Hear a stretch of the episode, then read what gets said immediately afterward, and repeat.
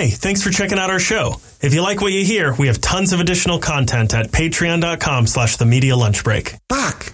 Now it's just green in a smaller version. Ooh, together mode. Oh, that's this thing. That's the thing with the weird. Yeah. Okay, cool. All right. Well, whatever the fuck. Are you okay? I don't know anymore. I don't know. I was so looking forward. I was like, we're recording during the day. We'll be nice and awake and alert. Oh, my God. And all that good shit. And I think maybe being too awake and too alert now makes me hone in on like all the little shit that can bother me. Whereas if I'm tired, I'm like, I just don't give a shit about this at all. Well, and I can hear my son running around screaming upstairs. Oh, nice. Yeah. And I can hear my son running around screaming. Actually, I can't hear him right now, but he will be. He will be. You know what else I can hear? Watch this. Oh, yeah. Whoa, fuck. Did you see that? I heard it. Damn it. Well, that's my fault for doing that. What'd you do? Have a seizure before you opened it? I think so. I think so. Hold on. I'll be right back. Hold on. Let me get a paper towel. Jesus Christ. Hold on. Ah, damn it. Ah. Son of a bitch. Let's have at this. All right. Here we go. Here we go. Let's try it again. Yeah, there we go. Oh, crack that open, baby. Okay. Is that a nice, delicious Olipop? It's not. What the fuck are you doing with it then? I know. That's why it exploded. It's defective because you didn't get it from the right place. I went with a kombucha. I've never had one. I went with a kombucha today. I refuse to drink anything I can't pronounce. It's all right. It's fine. It's good. It's good for the gut fauna. I don't think I have any of that. You should. You're supposed to. You're supposed to. No, I don't think I got any of those. Well, you know what to help? Build the gut fauna? Kombucha? That and an ice-cold Olipop. Oh, it would. Yeah. How are you? I'm good. How are you? Other than sitting with plentiful gut fawns. I'm good. I like your use of gut fawns. Now I just imagine tiny deer running around in my stomach.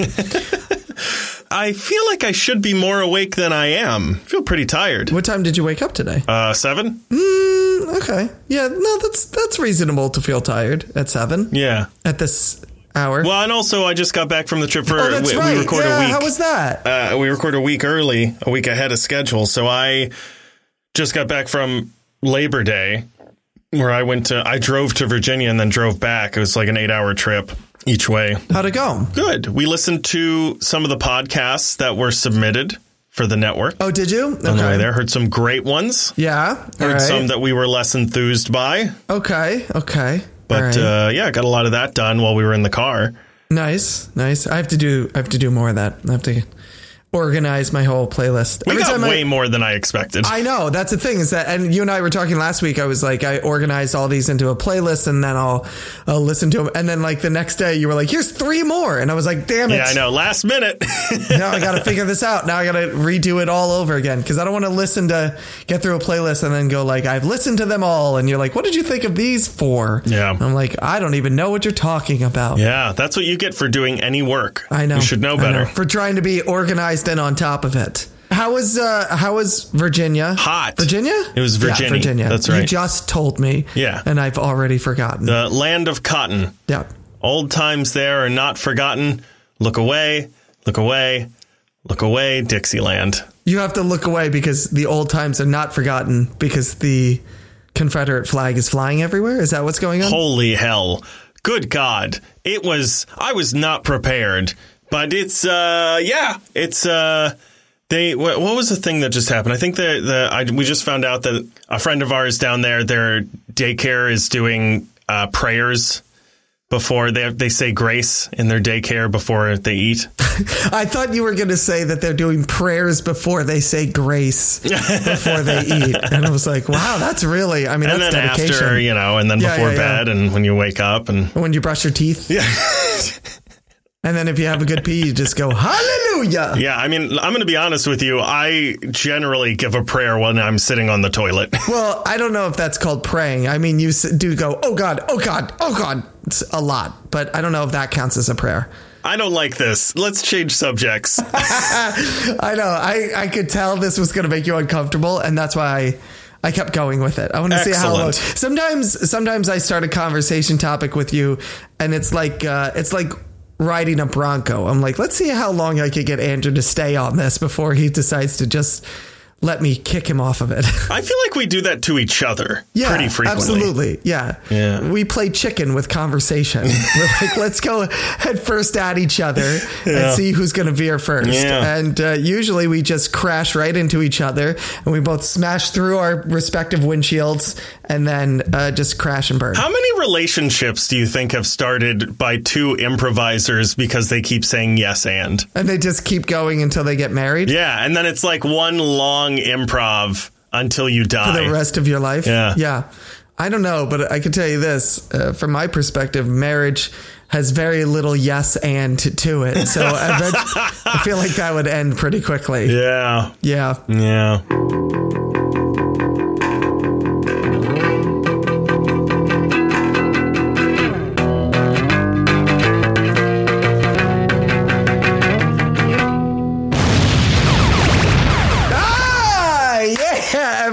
Welcome to the Media Lunch Break, bringing you all of your comic, geek, and movie news, all the time it takes to eat a good sandwich and divert your eyes from all the Confederacy. My name is Chris Triebel. I don't like that one. Let me try it again. I think I want to do it again. I don't like that one. And the time it takes to eat a good sandwich and improvise your way into and out of a relationship. See, I was going to say, and I have a very awkward conversation with a divorce lawyer. I like that one, too. Let's keep all of them in. Okay. Because comedy is, if nothing, just the ability to just pack everything in all at once. It's in threes, Chris. We got three of them. We did get three of them. That means it's funny. Sure it is. My name is Chris Triebel. Alongside me, as always, is my co-host, Andrew. I'm gonna go out on a limb, if I remember correctly, Dunn, I believe. Say hello, Andrew. That depends on who you ask. That's true. In some states, I'm known as El Chupacabra. Ooh. For my insatiable appetite for goat. And cocaine. Yeah, that too. Yeah. All right. Well, Andrew, so we were trying to figure out what to talk about today. It's not a lot going on. But you know what is going on? She-Hulk's going on. It sure is. It's going on right now. And we're about a third of the way through it. And we were like, let's check in on this, because there have been some people after the first. By the way, so, when we're recording this, we're a day off of the fourth episode. So by the time you're listening to this, the fourth episode is out for you guys. We've only watched the first three. We've only seen the first three because for us, the next episode comes out tomorrow. So if the next episode is like a love letter to Hitler or something and we're talking about how much we love this, just keep in mind we haven't seen that one yet. Yeah. And we probably are now raving about it on social media. So go check us out on Instagram. But we were like, let's check in on this because some people have had some interesting takes on this, some hot takes on the social media. And by hot takes, I mean bunch of bras just fucking going off about women or something. Some dumb shit. I haven't seen this much anger over a green woman since Captain Kirk got that restraining order. Oh, Andrew. Not only was it a quality joke, it was a Star Trek reference as well. Is it my birthday? So we're gonna check in with at least the first third of She-Hulk and how we feel about where it's going so far and how it's been, all that good stuff. I was thinking, if it's 9, maybe we could just do this every 3 episodes. Yeah, it's not a bad idea. Again, depending on what happens. If Ezra Miller strangles a baby or something. Yeah. But maybe if nothing else too crazy happens, maybe halfway through, and then we'll do a wrap up at the end. So wait, halfway through. So does that mean halfway into the fourth episode? Because it's 9 episodes, so it'd be 4.5 would be the middle. Sorry, I meant every third. That's what I meant to say. You're right. Oh. Maybe we'll do 3, then after episode 6, then after episode 9. But again, unless Ezra Miller, shears a sheep and then bloodlets it in the middle of a pub or something. Yeah, whatever. Crucifies a lizard or something. The fuck he does. They do. Sorry, they do. Is this a tradition now? Are you going to fuck that up every single episode? I'm going to fuck it up every time. I'm not doing it on purpose. This is not. It is just. It is a thing that I'm just. I have to get better at this. I am admitting, as a cis white male, I have to get better at that. And if I'm going to insult someone, I want to do it in the proper pronouns. Yeah, so She-Hulk. So listen, we could talk about story, we could talk about characters, we could talk about where we think it's going, we could talk about casting, we could talk about anything, but let's just get right down to it. What do you think of CGI in this thing? By the way, spoilers for She-Hulk. It's fine. Yeah. It has no bearing on the quality of the show, which is what I had sort of anticipated. That, like, okay, one, it's not bad. And two, even if it was, who gives a shit? Right. I think this isn't Avatar. Yeah, I'm kind of in the same vein as you. There are one or two instances where, I mean, it all looks a little ropey, but there's one or two incidences in particular that I'm like, oh, that feels a little that's some TV CGI right there. Sometimes the weight of the character feels a little light. Yes. Like sometimes when she's moving, it feels like she's not a 700-pound person. Yeah, I think that's what it is. Because they're filming, what is her? Tatiana Maslany. Tatiana Maslany. Okay. I almost said Tatiana Ali. I don't know why. I don't know. Tatiana Maslany. But they're filming Tatiana Maslany, who I believe is like 5 foot or something. Yeah. I think she's short and very, very light. And that you're transforming her through mocap into like a 700-pound woman. So it's hard to add heft to that. Yeah. She would almost, I think, have to adjust how she walks. Yeah. Well, and I suspect she is, but it's hard to hit that target exactly when you've never done it before. Yeah. But that's what I mean. It's hard to hit that. But yeah, but overall, it doesn't. I agree with you. There are a lot of people who are like, CGI is terrible and this show sucks. And I'm like, that really doesn't detract from it. If they were going to make her into a feature film, if they were going to make her into a movie, then I would suspect they would pour a lot more money into the Avatar. Even if they didn't, man, I would still call no foul. Like, if they were going out like James Cameron being like, wait till you guys see this. You're going to totally not even give a shit about the script. We're revolutionizing CGI. We're changing everything. We're pouring billions of dollars into new technology that we're creating for this. Then I'd be like, yeah, okay, I guess. But they're just like, here's a story about a lawyer who turns into a green hulking monster. Right. And for the most part, the green hulking monster is almost like a side story so far. Yeah. You know, it's her dealing with being a green hulking monster, but it's not her having action adventures all the time. And again, you know, we kind of mentioned this before, but like, when it comes to the scenes between her and Mark Ruffalo, they've had his avatar for decades at this point, you know, like they've perfected that down. And he's been in it 100 times. And so like they know how to make it move. I think they even perfected it even more with this series because they're like, all right, you have the budget to create She-Hulk. This is the X dollars and X workers you have working on that. And here's some people on Hulk. Well, and also, like I was saying, he very clearly feels comfortable in that mechanism and in the mocap paint and with the camera on his head and all that shit. Whereas like, this is the first time this poor woman has ever done this before. Yeah. And I don't think it's her performance at all. I think it's just, like I said, about the weight, the movement and stuff. I know what you're saying. Yeah. But I think most of this is just like, listen, it's a TV budget. Yeah. You know, I mean, granted, it's high TV budget, but I think for a TV budget, it looks fucking fantastic. It looks really great. Yeah. Also, you have other CGI characters that you have to divert that budget to. Right. Abomination. Like, it's not the same Abomination. So they're not just using the old one from the Incredible Hulk, which was probably not the best anyway. So it needed an updating. So, basically, everybody shut up about the CGI. It's fine. It's fine. It'll be fine. It does what it needs to do. There's a couple of points where it looks a little ropey. Sometimes when she's talking a little bit, but other than that, it's fine. Yeah. You know, are you having fun with the show? Are you enjoying the show? I think this is the most fun show that Marvel has put out. I think I can agree with that. Yeah.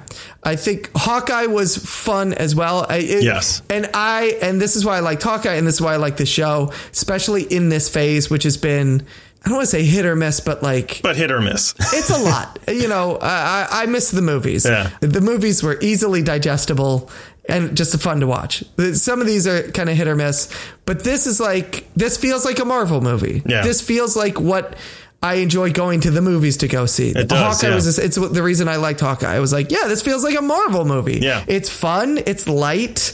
It's compelling, and this is the same thing. Like, I like this character. Well, and it's interesting, too, because Hawkeye was very fun in a way that, like, every time something fun would happen, he would sort of turn and give a wink and be like, I'm getting too old for this shit, you know, or whatever. Like, that was the fun style that they had. Whereas this is much more like untethered.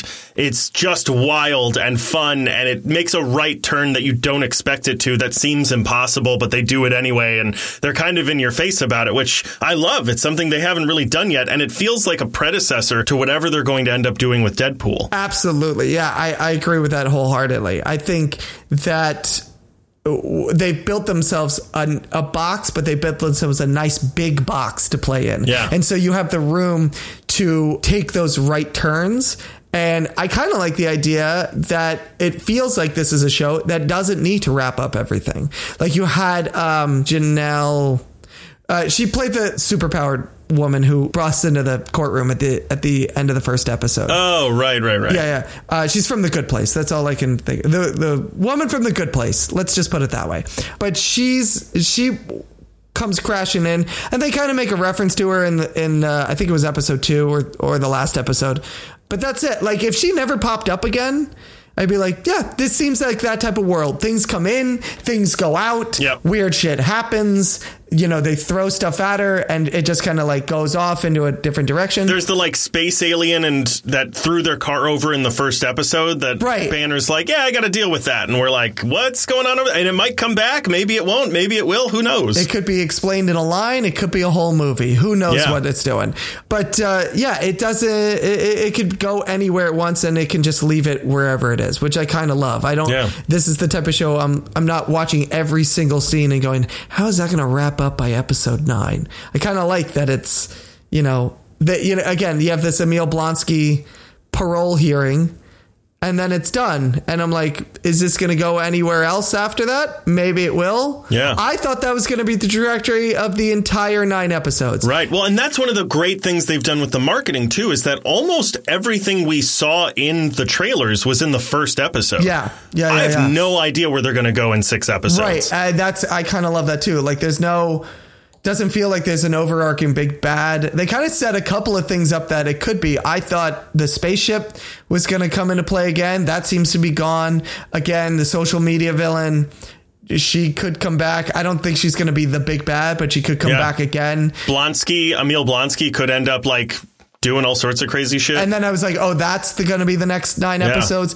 That's not the next 9 episodes. So I'm like kind of down to play for whatever they want to do because I've already loved everything they've been doing so far. Yeah. Casting wise, how do you like Tatiana Maslany? This is the first thing I've ever seen her in. Yeah. And she's fantastic. I mean, I've heard for the past like 6 or 7 years how incredible this actress is. And in fact, I told my fiance Melinda when we first got started watching it, I was like, I'm very interested to see this.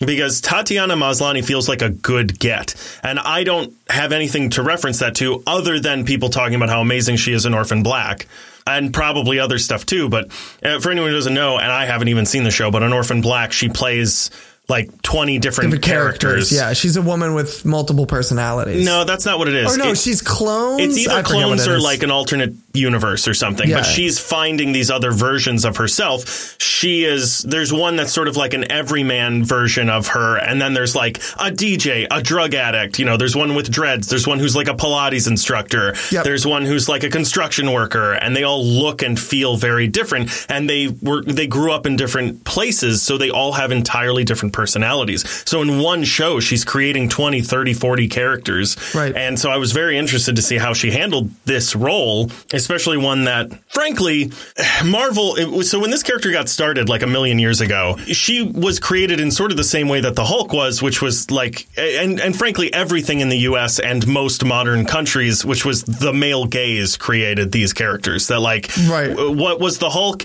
He was what every guy wanted to be. He's what every guy thought that every woman wanted, like a big, strong muscle man who was going to like beat the bad guys and nothing can beat him and women are going to love him. And that's right. What created the Hulk and what created right. She-Hulk was and like. Can I just say really quickly, as a big, strong muscle man, I can attest that is what women want. That's right. All the time. As a woman, I can attest that that's what we want.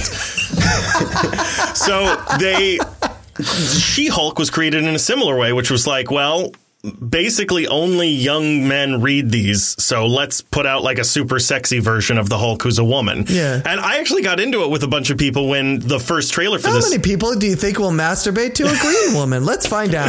Yeah. Yeah. And it turns out all of them. Anyway, that's right. Continue. I actually got into it with a bunch of friends of mine who were not super comic book savvy. But it's interesting how many people, we touched on this a little bit, but it's interesting how many demographics of people were pissed off by the trailer. Yeah. Either because of the CG or because of how, like, woke it was, it seemed like it was going to be, or because, and this is where my friends came in, they were like, you know, I heard that in the comics, you know, she's like a big monster, muscular person, and it looks like they're turning her into like a sexy, skin-tight bodysuit version. And I was like... What? Like three different people in one group said that at the exact same time, and they all agreed with each other. And I was like, did you guys actually like Google? Look up an image? Yeah. Ever? Like, did you just Google like She-Hulk 1960s comics? Yeah. And they were like, no, but like that's what I heard. And I was like, let's all just take a second and Google it, because she was a sexual character. She was incredibly sexualized. Right. That was like her whole thing. Right. The stories were okay. She was fun. It was light. There wasn't a lot of drama in it. You know, the point wasn't to get attached to the characters and worry about their safety. The point was to just like pick up a comic book, have some fun, and then put it down. And so like they weren't, it's not the same character, with good reason. Like if we had two Hulks, I'd be like, what are we doing here? Yeah. Why not just make a Hulk? Right. Yeah. So yeah, it's just interesting to me how many people, I'm very interested to go back after the show is over and ask a bunch of people like, so do you feel like it was too woke? Do you feel like it wasn't woke enough? Like, because that's the thing, right? You've offended the people who think it's going to be too woke, and you've offended the people who think it's not woke enough. And I'm like, what is happening? Yes. Perfect. That's great. That's exactly where you want to live. I agree, actually. No, I agree with you, too. Because it also keeps everyone on their toes. Like we were saying before, I have no idea what's going to happen. So how do you feel about... You know, I love all the. By the way, they use this in the episode. If I've read this, that there's the one episode, I think it was the third episode, where on social there's a bunch of quotes on social media being read out loud about like, yeah, oh, yeah. Those are real quotes from the trailer that people left on like the YouTube channels and social media and everything. They took those actual quotes. That does not surprise me, because that's another thing, too, that they're doing really, really well is like there is no fourth wall in the show. And it's fantastic. It's turning us into a bunch of soy boys and whatever. I love that there's no fourth wall in this show. I think it's fantastic. It's great. Yeah. And I think it's used really well, because it's used somewhat sparingly. I would say very sparingly, yeah. But almost you kind of forget that they talk to the audience, and then they just do. Right. Or even when they don't, there's the joke Ruffalo made about being an entirely different person. Yes. I hollered. Yeah, there's a lot of tongue in cheek in this, which is really, really good. I think I forget if we talked about it or somebody else I had read talked about how like they're waiting for a Deadpool reference. Like they're gonna. Yeah. I feel like it might actually come. Just a fourth wall breaking line about Deadpool. I'm gonna say probably ninth episode. If I was a betting man. If it's the ninth episode, then we better see Ryan Reynolds. Oh, that's true. That'd be pretty good. Because so far we've had like a bunch of cameos. Yeah. It would be interesting. It would be great. I mean.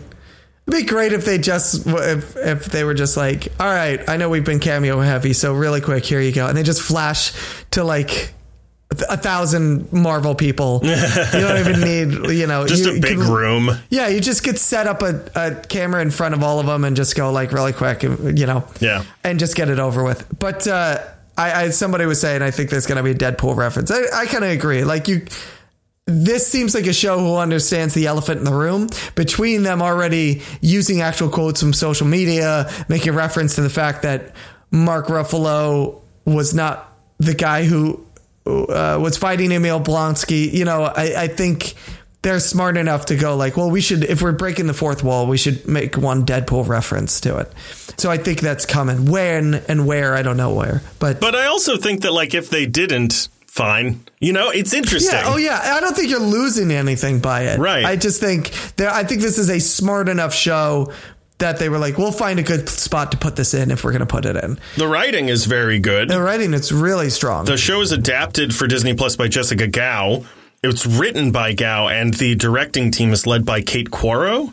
But Jessica Gao, they both have worked on things that I'm not super familiar with. But I love the writing. It feels very informed. Yeah. It's so funny because a lot of the critiques of this, the negative critiques, feel like they're saying, well, this person doesn't know anything about She-Hulk.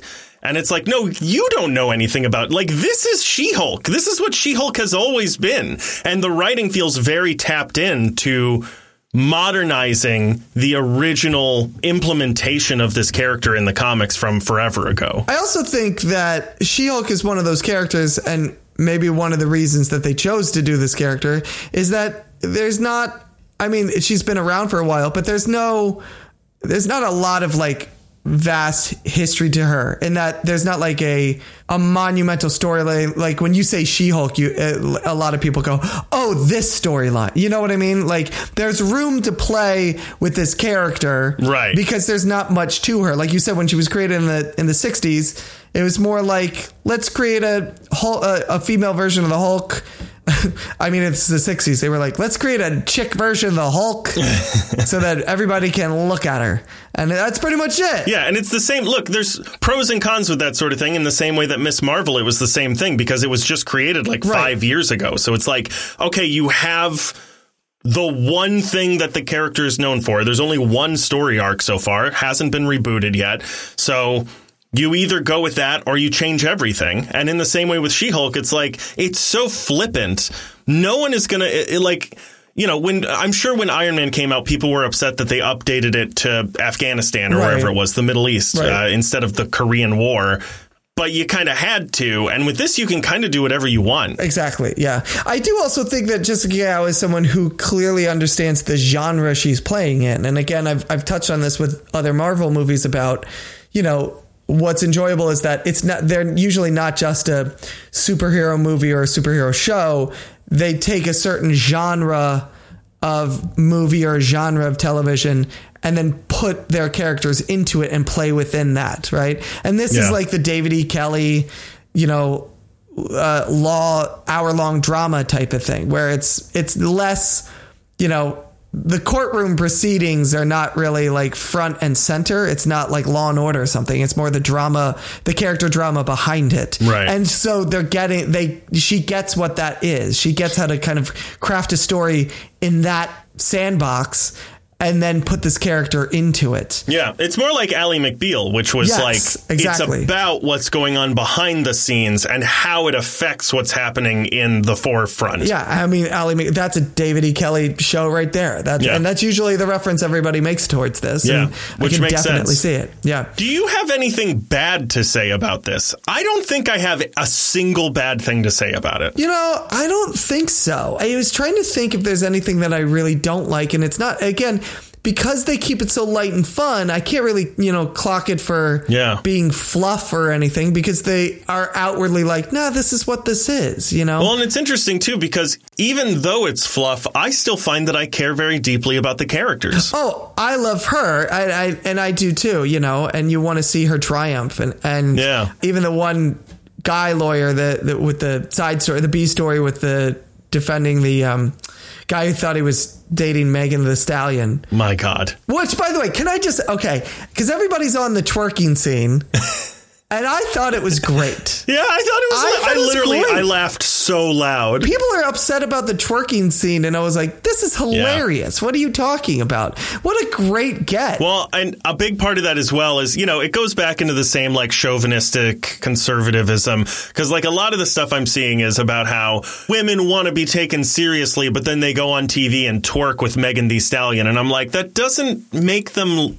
less influential, less of a person. Like, it's a dance, my guy. Also, my guy, Megan Thee Stallion is a multimillionaire, like platinum selling artist. So if you go to say that women can't be taken seriously because they're twerking, I'm like, Megan Thee Stallion is literally the example that you give to prove that wrong, because she is more successful than all of you people complaining about this 10 times over. Will ever be, and combined. Because of twerking. So shut the hell up. And to add an additional layer on top of that. Yes, please do. It is a joke. My guy. It is a joke. right? Like, it is. It's not, they're it's not funny, like, ha-ha joke. Look at the, if this was a serious crime drama right. that ended with the main character lawyer twerking with Megan Thee Stallion, I'd be like, that's tonally off a little bit. Yes. But it's the reason that bit works is because yeah. it's absurd, ridiculous, and insane. Yes. Because twerking is absurd, ridiculous, and insane. And a lawyer doing it is absurd, ridiculous, and insane. And a superhero doing it is absurd, ridiculous, and insane. The whole thing is absurd, ridiculous, and insane. Yeah. It's also just endearing for the character because she loves Megan Thee Stallion and she's yeah. like a 70-foot, you know, hulking green woman who could crush anyone in that building. And yeah. she's like, but you, I love you. Yeah. What I love, she's like, you know, how are we supposed to take them seriously when this person who's trying in that moment to not be taken seriously is making a joke? It's almost like people are full of nuance. I know. And sometimes they want to be respected. And other times they're intentionally making a joke at their own, like, I was going to say expense. Yeah. Yep. No, because if you expend something, then you would have a deficit. So you would have been right. And if you defecate something, it's going to cost you. It's going to cost expense. You. I'm going to pray. Yeah. And then say grace and then have breakfast. That's right. Yeah. I can't really think of anything really kind of crazy. I'm really interested to see how Daredevil plays into this.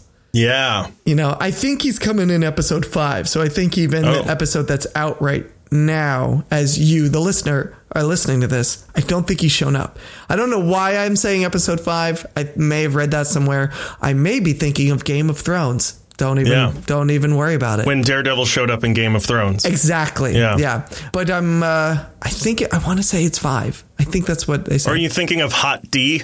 I could be thinking of Hot D. House of the Dragon. Is episode 5 when the Hot D is good? Yes, that's what I'm thinking. Oh, yeah. In episode 5, something big happens in Hot D. That's what I'm saying. But it may also happen in episode of She-Hulk, episode 5 She-Hulk, that Daredevil shows up. Or none of this is true and he's shown up already. Or he'll never show up and that was a fake out. I was going to say, maybe he's not in it. Maybe he's not in it at all. Who knows? Maybe they take the mask off and it's Ryan Reynolds. Oh, brilliant. Yeah, I have nothing really. I'm loving this show so far. Yeah, I'm interested to check back in 3 episodes because, again, we haven't really seen if there's going to be like an overall arc to this other than her dealing with how to live as She-Hulk. But, you know, so the next 3 episodes might hold something completely different. That's, again, why this might be refreshing to do every 3 episodes is you don't know what the next 3 are going to hold for them. And my biggest concern is that the tone will drop. Or the energy will drop or something, because when we watched Ms. Marvel, which, again, totally different production team. Sure. But I remember the first episode of Ms. Marvel blew me out of my fucking chair. Yes. And it was so incredible and so inspired. And then as it went on, I was like, OK, it's still good. Right. But it definitely dropped off. Not in quality necessarily, but in like the creativity of the CGI, right. Like stuff was coming to life. The graffiti was moving around and chalkboards were moving and shifting. Yeah. Like the chalk on it was moving. And it was a lot. I mean, they were doing it like every scene and then. Yeah. And then the next episode, it was like every other scene. Yeah. And then the third episode, it was like, you know, every few scenes. And by the end, it was like, we'll throw in a little CGI here and there and maybe have some fun. I still love the woman who plays Kamala Khan. Oh, she's fantastic. And I can't and wait. Everyone in there does a great job. But it felt a bit like, I don't know, like the horses like piled out of the gate and then they all just sort of kept running a little bit. They kept going, like they all finished the finish line. They did a great job. But it was like, it was really exciting at the beginning. And then they were just sort of like, we're here. Yeah, it wasn't. I think that what turned out to be the central storyline for Ms. Marvel was a little lackluster, and so there wasn't like a whole lot. But it wasn't just that; it was tonally and like how fast the action was and stuff like that. But I think they also,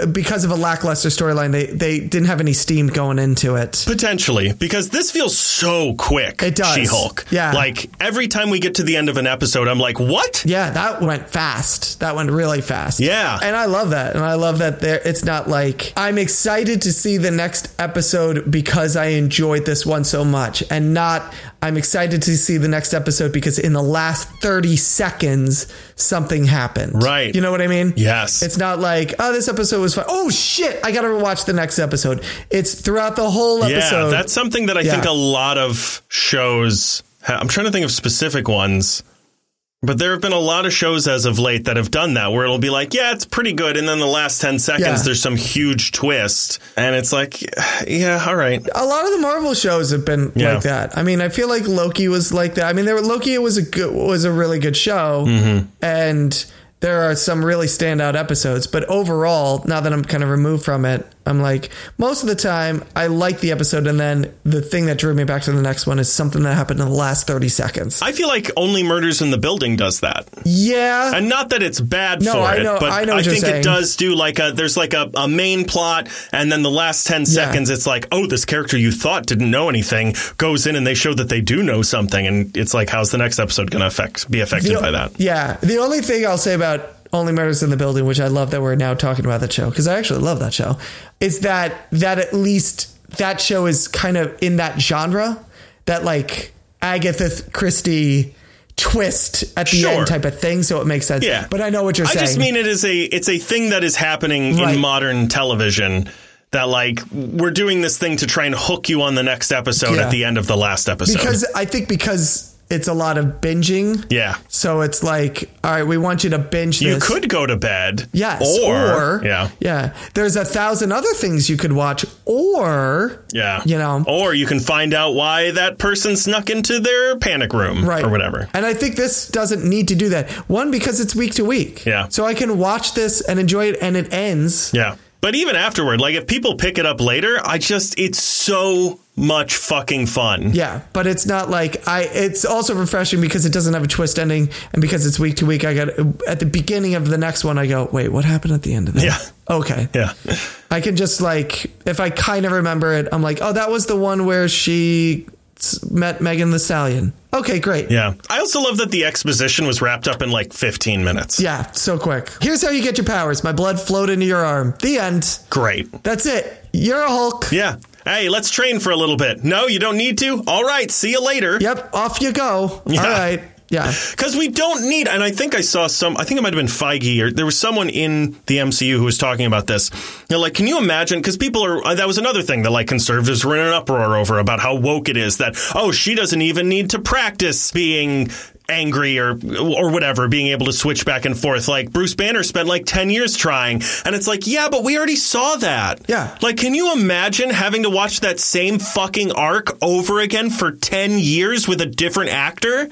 Jesus Christ. But also, and she has that great speech about how, like, this is what a woman does every single day. Yeah. And listen, one, that's correct. Yeah. That is what women have to deal with every single damn day. But also, this is a different person than he is. Yeah. At the end of the day, I don't give a shit. They have an answer. I don't care if it makes sense. This is what we're doing. And I'm like, great, because I would fucking shit my pants if I had to sit through all that again. Right. Because that's the thing is, honestly, as great as that speech is of like, this is what a woman has to deal with every day. If their answer was, he was like, you got to learn to balance your anger. And she's like, I've been in therapy for 10 years. I already know how to do this. Yeah. I would have accepted that and just gone with it. Maybe Bruce Banner is just a manic depressive who needs to get on Zoloft and just never did. And so we have the Hulk. You know what I mean? Like, it's one of those things. I would have accepted, I don't know why this is happening. Right. Yeah. And great. I would have accepted that too. Yeah. It's just because it's the right decision tonally and story structure wise. They could have literally just gone, Bruce Banner goes, I don't understand why you can do this. And then she just goes, because I'm a different person than you. Yeah. And then we move on. Yeah. That's it.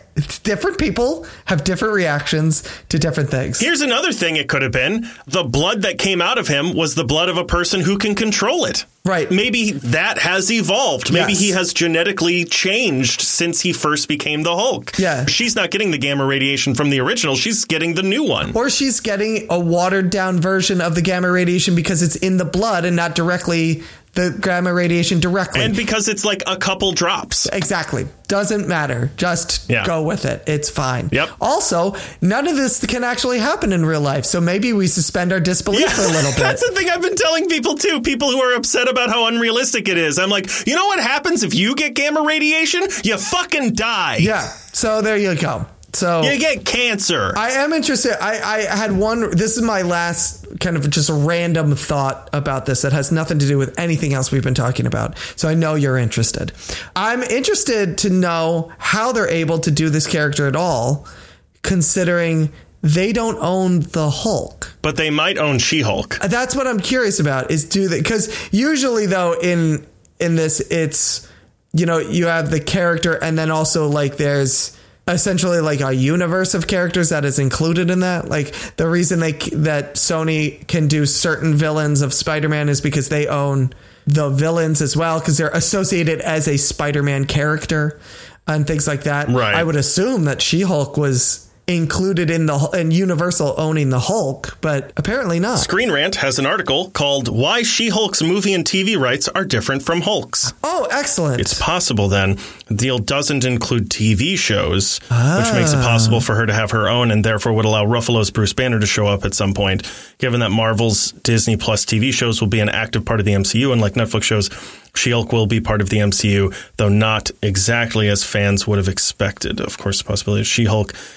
not being part of the Universal deal, which makes everything much easier for her. So there is a possibility that she just wasn't in that deal. In that deal, yeah. Or it sounds like you can make her a television show because you're not making him a television show. Right. So like the same way that he can be in the Avengers as long as he's not the lead of the movie. Right. Then they're like, all right, well, we'll take this side character, make her give her her own television show. Then he's technically a side character and therefore we can do it. Yeah. Excellent. Interesting. I love as well, though, that Screen Rant had that whole article where the first 5 paragraphs are just like, She-Hulk is this character. Hulk is this character. It's hard to do Hulk. And then at the end, they're like, I don't know, but here are some ideas. Yep. That thing you just clicked on, we don't know the answer to. Can we make a company like that? Yes. Where we have all the answers to everything. And then when you get there, we're like, nah. Yeah. But instead of writing it down, why don't we just record it and then put it on the internet? Oh, that's a great idea. Yeah, I thought you'd like that. That's, you know what I like about that? We've been doing it for fucking 5 years. Exactly. Should we go into the reading assignment, sir? Let's do it. So, Andrew. Yes. I gave you, as your reading assignment last week, The Human Target by Tom King. The Human Target. Brother of the human JCPenney. And cousin to the human Macy's. And uncle to the human Walmart. We could keep going. Don't think we won't. Oh, I will. Okay. And nephew to the human Sam Club. The human Sam's Club. I love that you're just doing them for me. Ex-boyfriend to the human Costco. Ooh. That's an ex. Yeah. Don't bring it up. It's awkward. It's very awkward. He's an alcoholic, a terrible family member, and morally bankrupt, which is what makes him such a relatable character. The Human Target by Tom King. First issue was published in January of 2022. The first 6 issues have come out one a month since then, with the 7th issue scheduled to be published in October. Christopher Chance is a man of disguise, capable of impersonating any person down to the finest detail, which evidently isn't a big deal because we see a friend of his do it in the same series. He loans his services out to rich people who are at high risk of being murdered. He pretends to be them and then pretends to die, tricking the murderers into thinking the job is done. Recently, he was poisoned while pretending to be Lex Luthor. He has 12 days, or issues, to live, and he's spending his last remaining days searching for the murderer and chasing ass. I mostly like it. If we want to get that, do we want to dive right into that? Yeah, dive right into it. Go for it. I mostly like it. Okay. I think Tom King is trying some techniques out or pushing some envelopes in certain ways just to test some stuff out.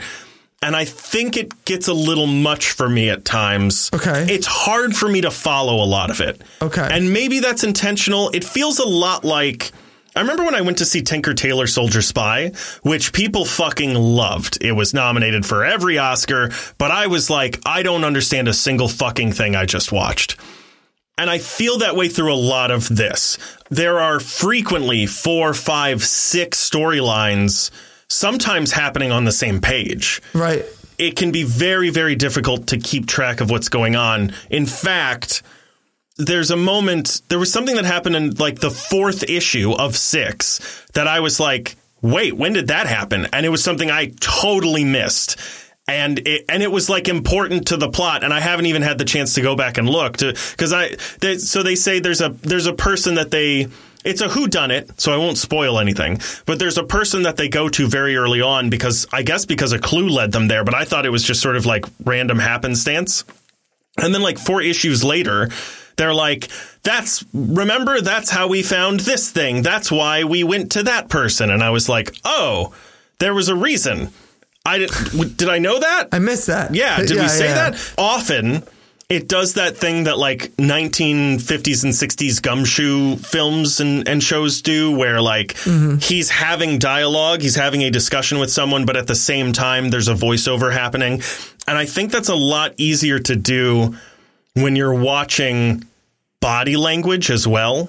Yeah. But you can't really see gestures and body language. So like I frequently was having to go back and reread the top of the page again. Or what I found worked eventually was I would read the whole page in his narrator section. And then I would go back and read what's happening in the scene. Right. Because it's like he says to the woman, like, how did she get here? And then above it says, like, I could tell she was having trouble. And then it's like the next one is like she says, oh, I took a bus. And he's like a dame who walked in, you know, and I'm just like, there's two different things happening at the same time. She walked into my life and she never walked out of my heart. Yeah. And then by the end, I was like, wait, how did she get there? And I had to go back and reread just that section. So like a lot of that stuff is very hard for me. There's one issue as well that's very cool. I feel like this is a series that you would need to reread a couple of times. Mm-hmm. There's a whole issue that takes place while he's passing the salt. Oh, yeah. Which is I believe that's a technique that has been explored before in rhetoric and in literature. There's a book that is very famous that I cannot remember the name of that takes place entirely between... Not famous enough, apparently. Well, yeah, but between the time that someone gets sugar for their tea and puts it into their tea.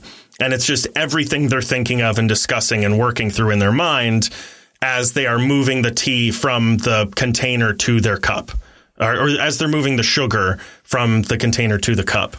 But that one was also like 5 different plots going on at the same time where like he's turning into another character. He's like morphing into I was like, is this a dream? Like, or an LSD trip? What's going on? I don't know when things are happening. There's nothing that says like then versus now or like 10 years ago or 20 years ago. Right. So like there's a story of a kid and his dad who's also him. But I was like, is this happening now? Is it a dream?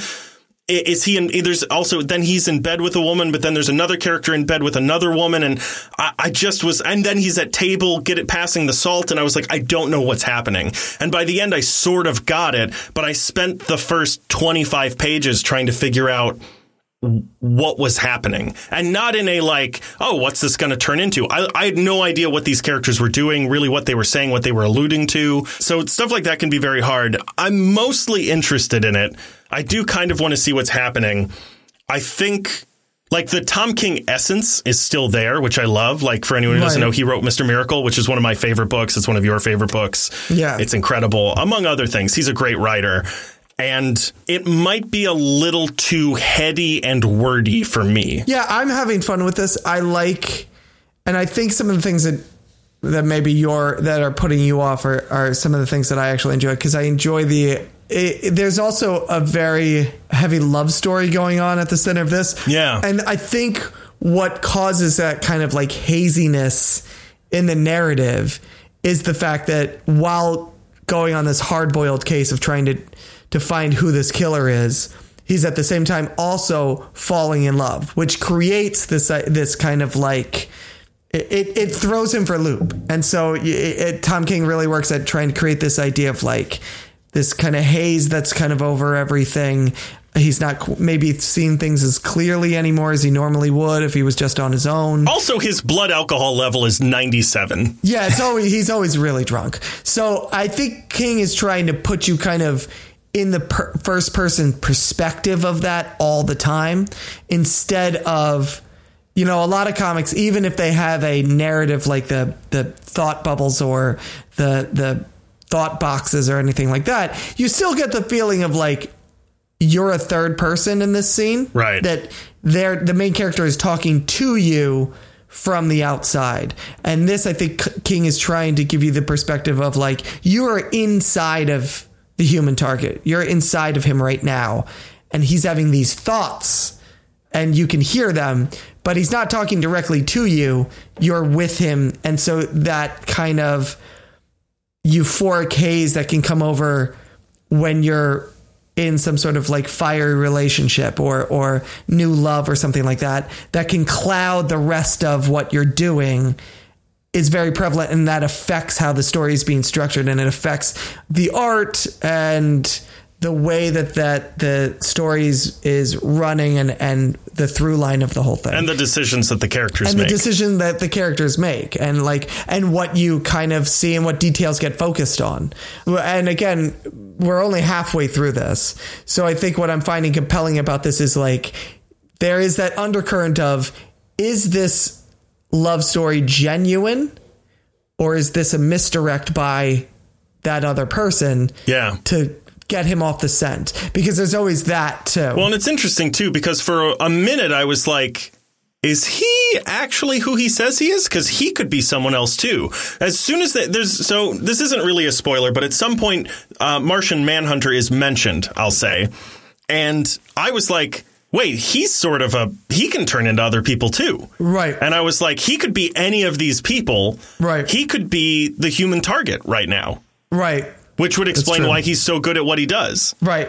That's very true. That's a good point.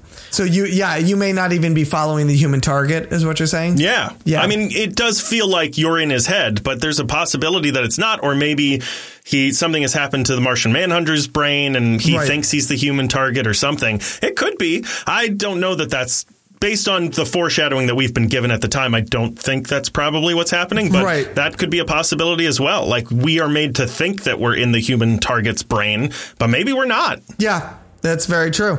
And also, I think I'm enjoying it, and this is more for me as a DC reader. It harkens back to the kind of JLA and Justice League International days of, you know, I think I had 1,000 years ago gave you this for the reading assignment, but that version of the Justice League with Guy Gardner and Batman and Martian Manhunter and Fire and Ice and Blue Beetle and Booster Gold. And so you get, you're kind of going back to that era and checking in with those characters. And so there is something fun about that.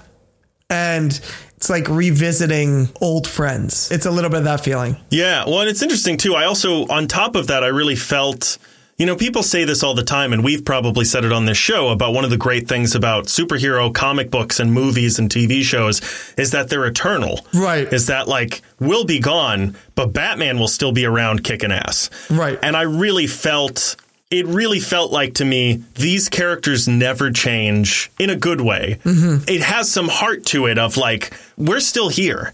That, like, that group is gone, but we still exist, and we always will, which I really liked, of like her meeting with Booster Gold and meeting with Blue Beetle and all that stuff. Right. There is a feeling of sort of eternity in this that is extremely comforting to look at. Yeah, because you also don't really know when this takes place. Right. You know, is it happening today? Is it happening just slightly after that time? You know, you get the feeling that this was when they're visiting all these old Justice League members, it's like, those were the good old days. So you get the feeling like some time has passed. Yeah, but everyone's also like 30 years old. Yeah, and it kind of stands apart from the rest of the universe. Yeah. So it's kind of like a little bubble outside of it. Because all these people are very young and they're talking about the good old days and how things used to be. And I'm like, but they're all still heroes. Right. Yeah, and they're all very clearly like, not older than 40. Right. You know, which which is not a bad thing. Like, I actually do mean it sounds like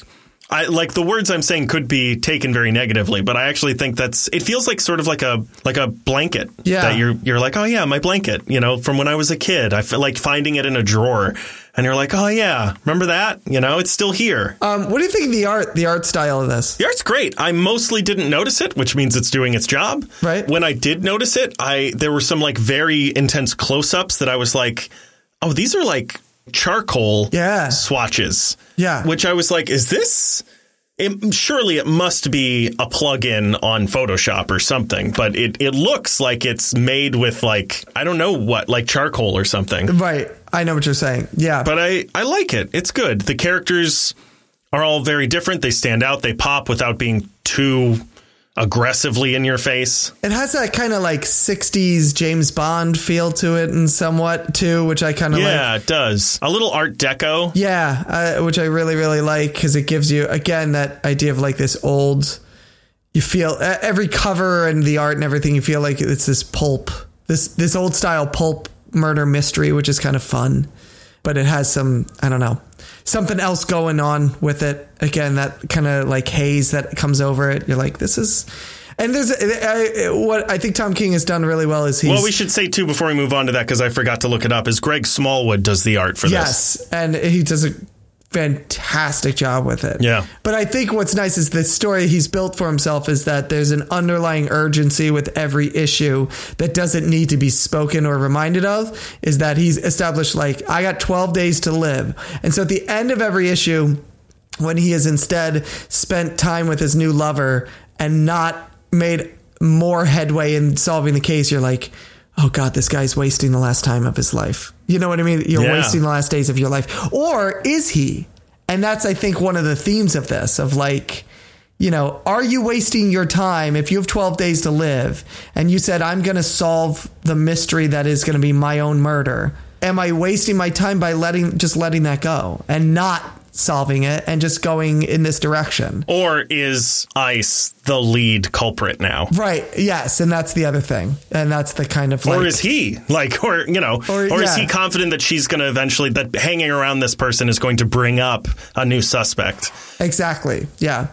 Is this, who's playing what kind of game? Yeah. This is a long con. How much of this is method and how much is madness? Right. And there's a long con going on here, but you don't know who's playing it. Yeah. Well, you know? And it also feels a bit like, I had a moment in this where I was like, you know, there's that famous panel. I think it was in a comic you gave me, actually, but it's a famous panel online of, I think it's Green Lantern. I think it's Hal Jordan talking to Batman. And he's like, well, you have sonar powers or something, right? And Batman's like, nope. And he's like, well, you can fly like a bat. And he's like, nope. And he's like, wait, you're not just a guy in a bat suit, are you? And Batman just sort of smiles at him. And I had a moment of that where I was like, is this just a guy in a bat suit? Like, I was like, surely his power is that he can't die. Yeah, is this just a guy? Because why else would you become a human target? Right. Unless you, or because he would, you know, he climbed out of the grave at the beginning. So I was like, he's like Solomon Grundy. He dies, he comes back. That's his thing. Right. And then I was, and now he's talking about how he only has a few days left to live. And I'm like, oh, that's not his thing. He's just really good at not dying. No, that's his thing. He's really good at not dying. He doesn't die. Yeah. Because this isn't a new, King didn't make this character up. Yeah, that's right. Yeah. But it's not like a superpower. No, it's not a superpower. He's just a dude. And that's the other thing I kind of love about this is like, he's in this world of all these super beings.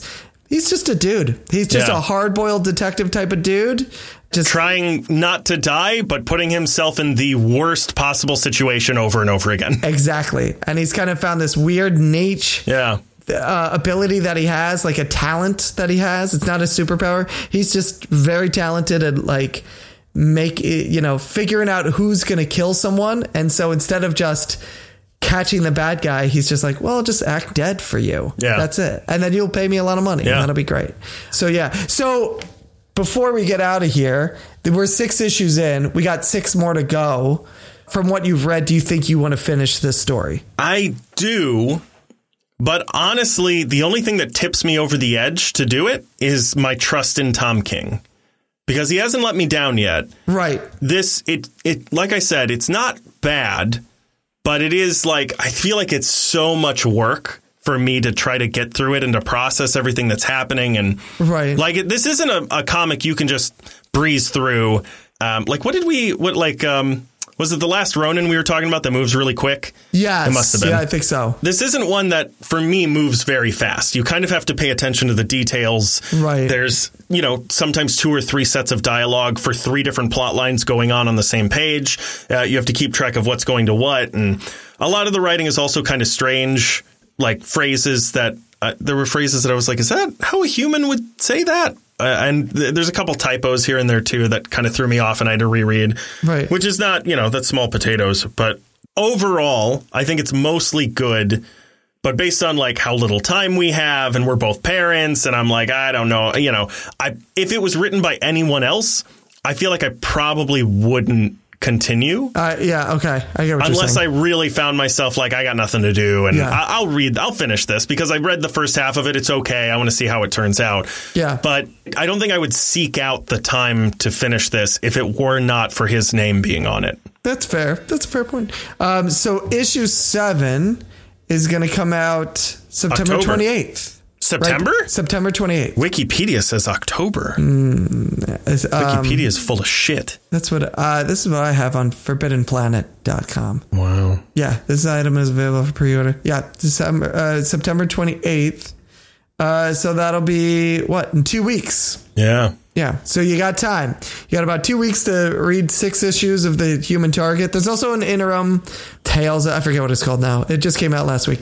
Tales of the Human Target or something like that. You can read it. You cannot. It doesn't affect if you don't, but it's just fun. It's interesting, too. Tom King, this is right up his alley as well, because this is a character that the comics have not touched for 12 years. Right. It's a B character that, you know, Michael Keaton hasn't played. It's just a guy that DC was like, hey, you want to do something with this? And he was like, yeah, sure. It's just sitting around. Yeah.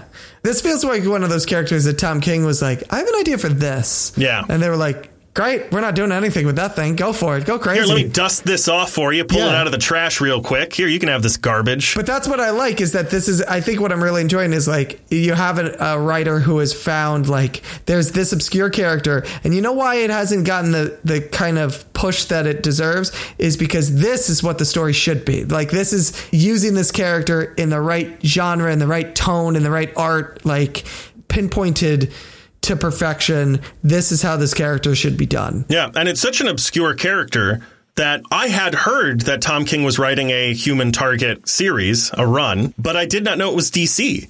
So when you told me, you suggested it for the reading assignment, I was like, oh, that's a weird choice. Okay, I guess I'll pick it up. And then I looked at it and I was like, wait a minute, is this DC Comics? There are all these characters that I know. Yeah. What is this? I suspect as well, I think there were some accidental spoilers in some of the comic cover art because we see the arms of characters coming in and threatening him. Right. And many of them are characters that we see in the first 6 issues. And some of them are characters we have not seen yet.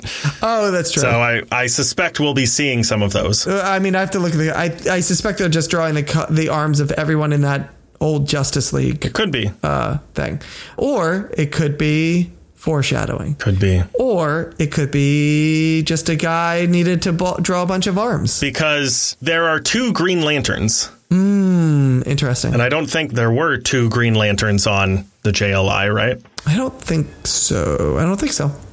So, yeah, that's interesting. I'll take a look at that. Do you have something for me? Oh, boy, do I. I tried for like 20. It was the longest part of the reading assignment of getting my notes for this whole episode. I couldn't choose one. It was so hard for me. I did pick one eventually, but I haven't read it yet. OK, it's one that I've seen about on comic websites, people talking about it. So it should be pretty quick. It's only a 4 issue run. OK, it's written by Mark Miller, which is the correct way to pronounce his name. OK, so says you. Yeah. You get it wrong every time. And it's called... You're making this up as you go, aren't you? The King of Spies. Oh, I've heard of this. I don't know anything about it. I know a little about it, but that's... We do still have some recommendations that people have made that we haven't gotten to yet. So if you're listening, don't worry, we're going to get to them. But I did want to sort of... Because we've been doing a lot of recommendations lately, so I wanted to try and change it up a little bit. Ah, oh, I'm so excited about this. And there's now a trade paperback version. Perfect. Oh, I'm super excited about this. I had heard of this. And so I know kind of what it's about, but I don't know any details. This kind of works kind of in the same vein as The Human Target. A little bit. Well, and I almost assigned Woman of Tomorrow to you, which for anyone who doesn't know is a Tom King Supergirl run. But I was like, 2 Tom Kings in a row. I don't know. Have you read Woman of Tomorrow? No. Oh, I have. I believe I have, if I'm thinking of the right one. It's the Supergirl. Yeah, I have read that. I almost assigned it to you. I figured. Well, and that's the other thing, too, right? Is that like I can't assign a DC property to you. I mean, you can. I have. Yes. Yeah, but I don't want to. I actually just finished reading this not too long ago. I might assign this to you at some point. Excellent. That is a long read. I will let you know. So I'm trying to hold off on it as much as I can, because you will kill me. I'm going to assign Secret War to you again. Sure. Go for it. I will. I have had that thought is, do we circle back around to some of the earlier reading assignments and see how we feel about them? Not that one. No, not that one. But others I may. All right, which we have done. We did that for Brian K. Vaughan. That's true. What happened? Is your house on fire? The slugs are coming for me. No, the slugs are back. Oh, that means it's time for us to go. I'm so excited about King of Spies. Good job, Andrew. You're welcome. You know, I try my hardest to accommodate you as best I can while I'm looking for my notes for the end of the show. Thank you. Well, and that's all I had to say. Okay. Hey, Andrew. Yeah. Hey, Andrew. Yeah. Hey, Andrew. Yeah. Where can they find us? Well, they can find us on Apple Podcasts, on Spotify, on Google Podcasts. They can listen to us on iHeartRadio, Pandora, SoundCloud.com/The Media Lunch Break. We're everywhere. We're in a bunch of other places, too, that I don't even have written down here. And honestly, it would take too long for me to read them all if I had it in a list. I walked into a cardboard box the other day. We were playing in there. It was crazy. Yeah. And not like the audio recordings. You and I were in there. We were there. It was weird. We were playing foosball. Yeah. Let's get to the good stuff. We're on Twitter at Media Lunch Break. We're on Facebook. We're on Instagram. We're on YouTube. Are we ever? YouTube.com/The Media Lunch Break. You can also find us on TikTok, where we're putting out videos. Two of our videos, I think I complained about it a couple weeks ago, had 0 views. I don't know what the fuck that's about. Sons of bitches, every last one of you. What the fuck? No, it's not the people, it's the algorithm. Because the whole point is that it hasn't been sending it to people. Are you sure? Because for all we know, people literally, when they pull up TikTok, avert their eyes and then click away so fast that it doesn't even count. Doesn't matter. They don't know that. TikTok doesn't know that happens. TikTok knows everything. You can also find us on Patreon, patreon.com/The Media Lunch Break. If you want to give us $1 or $2, there's some cool benefits in there. Send you a mystery box. It's not as creepy as it sounds. It's got some cool stuff. It's just as creepy as it sounds. You can also send us an email at themedialunchbreak@gmail.com or visit our website, which is www.themedialunchbreak.com. Give us a rating and a reviewing on iTunes. I almost just stroked out for a second, but iTunes, SoundCloud, YouTube. Give us a thumbs up there. Special thank you to Julie. Thanks, Julie. For being a super awesome patron, along with all of our other patrons. Okay, you know what? I'm going to change it a little bit. Thank you to all of our patrons. Thanks, all of our patrons. But especially Julie. Yeah. As always, Andrew just mentioned about leaving a rating and a review, and you can do that right in app. It really does help us out. They haven't explained how it helps us out, but it does. All right. And you don't even need to worry about how it does. You let Mama and Papa worry about that. All right, that's our jobs. If you leave a 5-star rating, you can say whatever you want in the review. It doesn't require positivity. So you can do whatever you want in there. Leave a 5-star rating and just go to town, man. I don't care what you say in there. It doesn't matter. This week, if you leave a 5-star rating... Yeah, I was going to say something about leaving something about She-Hulk, but I'm worried about the fucking bras. Yeah, that's a bad idea. I'll tell you what, if you leave a 5-star rating. Although you have been trying to get us canceled. I have been trying to get us canceled, though. Oh, although it feels like a lot of the times that population is in the majority, so I feel like that would help us. So maybe not. I'll tell you what. Let's let our reviews be the response to all those dumb, ham-headed bras that leave all this stupid, this show is too woke reviews, okay? When you say bras... Bra. Bras. Not bras. Not bras like a woman wears. Bra. Or men. Whoever. You know what I'm saying. Not brasiers, I guess. Brosifs. Brosif. Bromer Simpsons. Brosifines. Broder Cycles. Yes. If you want to respond to those guys, let Brotatoes. Yes. Let our review boxes be your forum. Let them be your platform. This is your pedestal. Shout it from the mountaintop. Leave a 5-star rating, and you tell those brohemians just exactly what you think about their dumbass opinions about She-Hulk and how She-Hulk is actually as woke as it needs to be and to shut the hell up. Wow, I just went on a rant there, and now I'm off track. Oh, yeah. We just talked about She-Hulk. We just talked about The Human Target. But if you got something that you want to talk about, or really that you want us to talk about, send it over. As Andrew mentioned, there have been a couple of suggestions for reading assignments that we're going to be doing in the upcoming weeks. But if you got one, send it over. If you have not just a reading assignment, but you're like, nah, this isn't even a reading assignment, this is something you got to be talking about in the show proper, immediately, right up front, you got to watch this thing, you got to read this thing, you got to listen to this thing, and then talk about it. Send it over. If you created something, you're a writer, you made a comic, you made a video, you did a podcast, something, let us know. Send it over to us. You want to give us want us to give it a shout out and give it some love and put some ears and eyes on it. Send it over. I love doing those. Other than that, let's see. Next week, Andrew. Oh, Andrew, next week. Yes. It's the best damn day of the week. What is? There's 7 days next week. Tuesday. Newsday, baby. Oh, yeah. Wow. Tuesday Newsday. And then after that, followed by something else that we will figure out in the interim. Something will have happened since then. What? I don't rightly know. 3 more episodes of She-Hulk. 3 more episodes of She-Hulk, possibly. Yeah. Or damn close, actually. Yeah. Other than that, that's it. I think that's all I got. There it is. We did it. We made a thing. Wow. There wasn't a thing there. Now, boom. Yeah. There's a thing. Look at that. Right in your face. Right in your face. Right in your old ear holes. Bro J. Simpson. Oh, well done. Thank you. Well done. So there it is. That's how easy it is, guys, to make a thing. So go out. Hopefully while you've been listening to this, you've been out making a thing. And if you haven't, go out now and go make a thing so we can all enjoy it. Go make a thing. That's it. Yeah, do it. If these two brosophines can make it, then there's no reason you can't. All right? That's for sure. Yeah, that's absolutely true.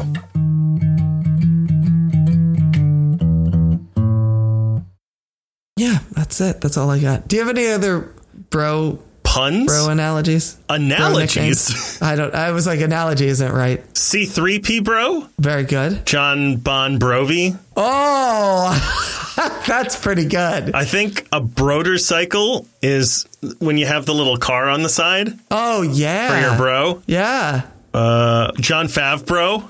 Ooh, that's good. Scarlett Brohara? Scarlett Brohanson. Oh.